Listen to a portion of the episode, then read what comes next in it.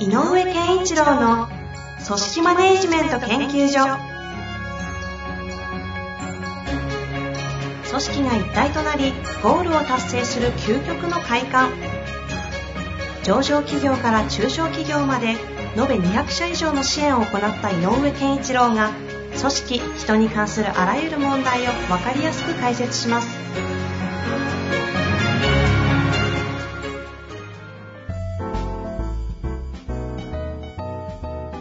こんにちは、遠藤克樹です。井上健一郎の組織マネジメント研究所。井上先生、よろしくお願いいたします。よろしくお願いします。さあ、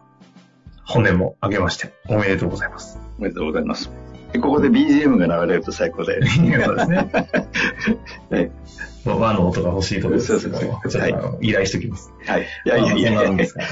はい。まあ、そんな中ではありますけれども、まあ、引き続きね、質問、はい、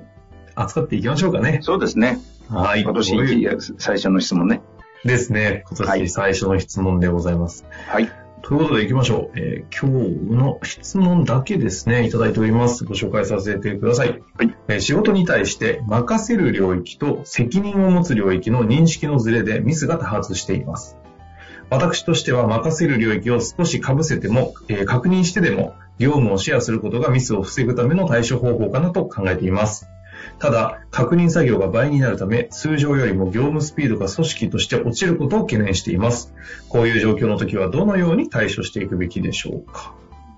ということなんですが、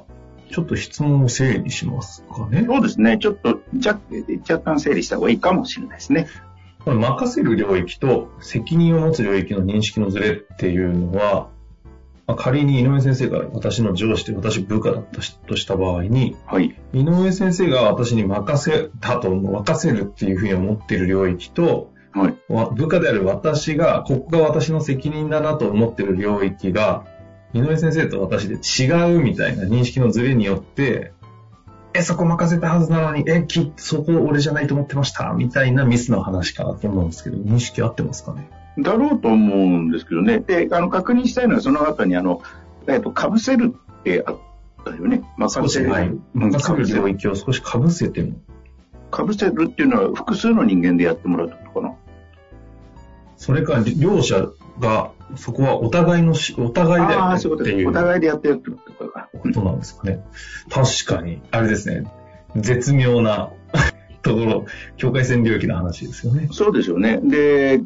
境界線をしっかり切っちゃって、たった一人の状況にするとミスが起こったりするので、複数の目で見てチェックをするよっていうことなんですよね。で、だから確認作業が増えてしまうので、効率が逆に言うと落ちるっていうことを懸念されてると。はい。はい。で、まあ、前回にもね、任せない、任せる。もろに関係性の話でしましたね。任せろっていう。話しましたよね。それで、その背景に、それでもう一個あるのは、やるべきだと思ってることをちゃんとやることかどうかっていう、まさにこの責任の話なのかもしれないって、すごく似てるなと思うんですけども、今言った、任せることを任せるってどうしたらいいんだろうかねっていう話と、やっぱりエラーとかミスをなくすっていうことと、これが、仕事上では同じことが同じ場面にかぶさってくるんだけど、テーマとしては違うよねっていう話ね。テーマとして違うっていう。つまりいかに任せるかっていう話と、いかにエラーを防ぐかっていう話は、ちょっと種類が違う、ね。例えば、あるものをやらせたら、なんとなく、側から見てると、任せた側から見ると、なんだ、そこまでやんなかったのか、みたいに思ってしまうってことは、これは任せたっていう領域と、なんかちょっとエラーがそこによって発生したっていうこととは、同時に起こってることなんだけど、その種類の違う課題ですよっていうふうに、ちょっとまず整理した方がいいかな。なるほど。一緒にしないでね。別の問題が起きてると。で、業務上、ミスエラーをなくすっていうのは非常に大事な、チーム運営の、話なので、ここはもう純粋にミスエラーが起こることは、ある意味、可能な限り個人の、裁量というか個人の、能力とか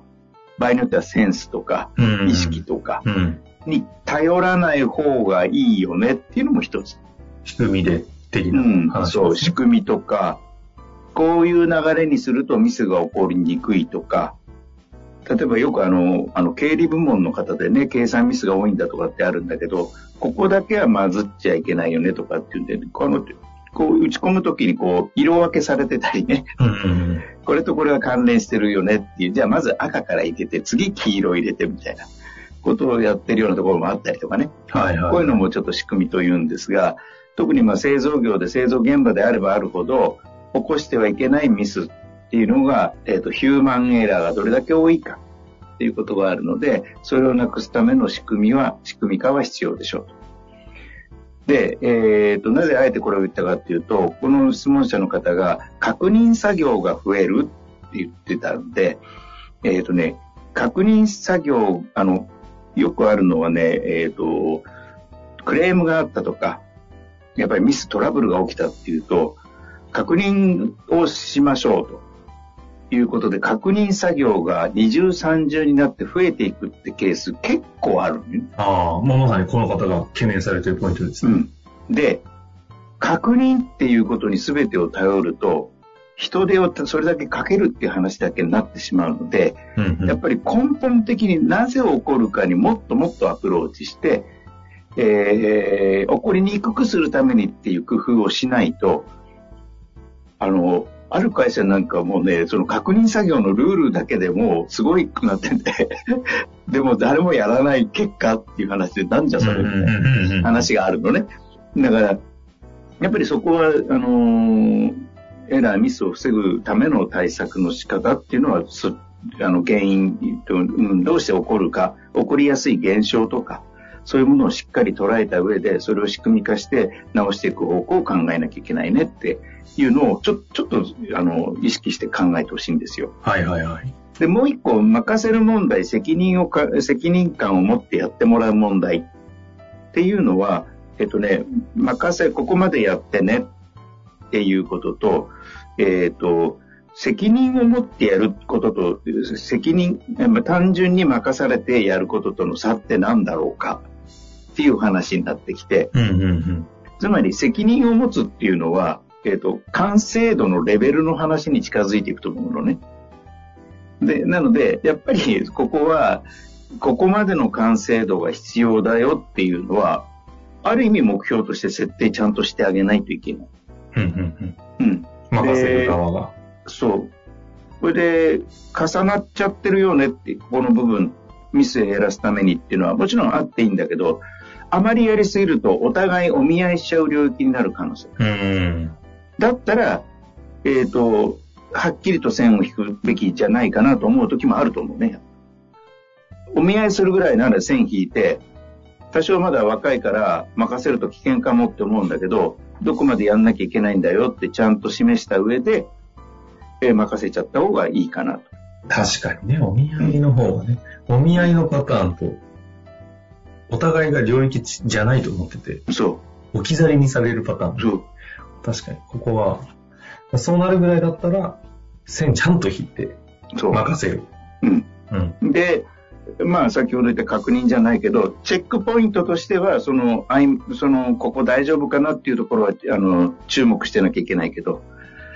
でもなんかね、やっぱりこう、あの人もやってるし、私もやってるもんねっていう領域がもしあるとすると、それはね、やっぱり責任感にはなんないんだよね。うん。うん。責任感ってやっぱりはっきりと線を引いて、ここまでやんなきゃ、ここまでのことをいつまでにどれだけのレベルでやんなきゃいけないってはっきりさせないといけないかなとは思います。死守ですね、死守。うん。だからそこがないと責任感につながっていかないしね。うん。という話のところまで来ましたが、ちょっと改めて質問に少し戻ってみると、はいはい今おっしゃってくださった通り、その任せる領域と相手方が責任を持つと思って責任を取る領域の認識のズレで多発が実際起きていると。うん。で、業務シェアをする、かぶせてでもやることがミスを防ぐための方法かなと思うが、今回の話でいくと、ミスが起きたとしてもちゃんと線を引いて責任を負うということを、まあ、ある種ここはあれですか、人材育成の観点からしてもなんですかね。そうですね。だからやっぱりね、渡されてる側がここまでが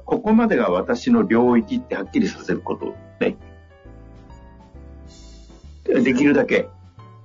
曖昧にならざるを得ないところもあるだろうけど。っていうその人としての話と、ただミスが起きちゃうってことに関しては、ちゃんと仕組みとか運用プロセスの見直しとか改革という観点で、仕組み担保としてちゃんとやっていくっていうのは別の次元で必要だよねっていう両方の話がありましたね。そういうことですね。確かに、でもこれは仕事してたら誰でもある話ですよね。うん、誰でもある話で、責任を感じてくれる、責任ってなんかね、意識の問題だと思っちゃうんだよね。ああ、いやいや、なるほどね。うん、責任を持つ。うん。うん、でも、責任を持つとはどういうことかの定義が分かってないと責任持てない。なるほど。ここ どういう感じですか、責任を持つことの定義って。要するにさっきから言うここまでの領域に関していつまでにどれだけのレベルで仕上げるのはあなたの仕事っていうことを明確にしとくこと。あ、ちょっと抽象度の高い言葉で言ってる。いやいやいや、でもすごい分かりますね。なんか察し手法っていうやつに頼るなってことですね。そう。よくなんであんたそんなこと気づかないのよっていうのがある。あるね、この会話は。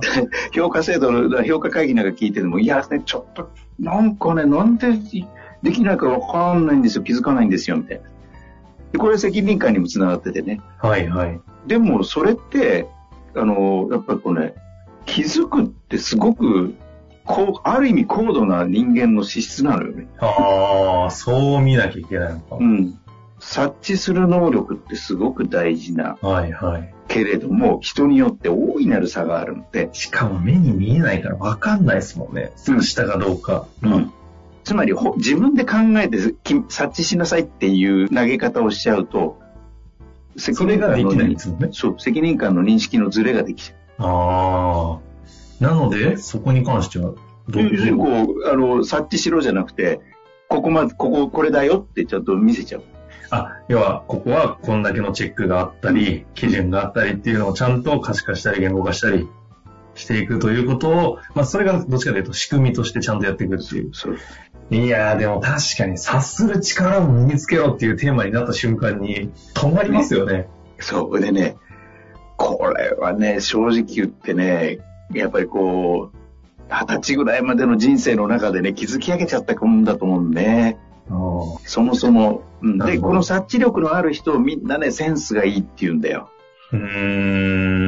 仕事のセンスがいいんだよね、あの人っていうのは。大体ね、物事の見方が違うのよね。察する力。そう。背景に目が行くんだよな。ああ、そこ。うん、なんでこれが起きてるかとか、だっとここまでやんなきゃいけないんじゃないか、こうするとこういうことが起きるんじゃないかとか、まあよくある察知と予測っていう、この2つのカップリングなんだけど、これはね、やっぱり仕事力の最たる、ポイントだよね。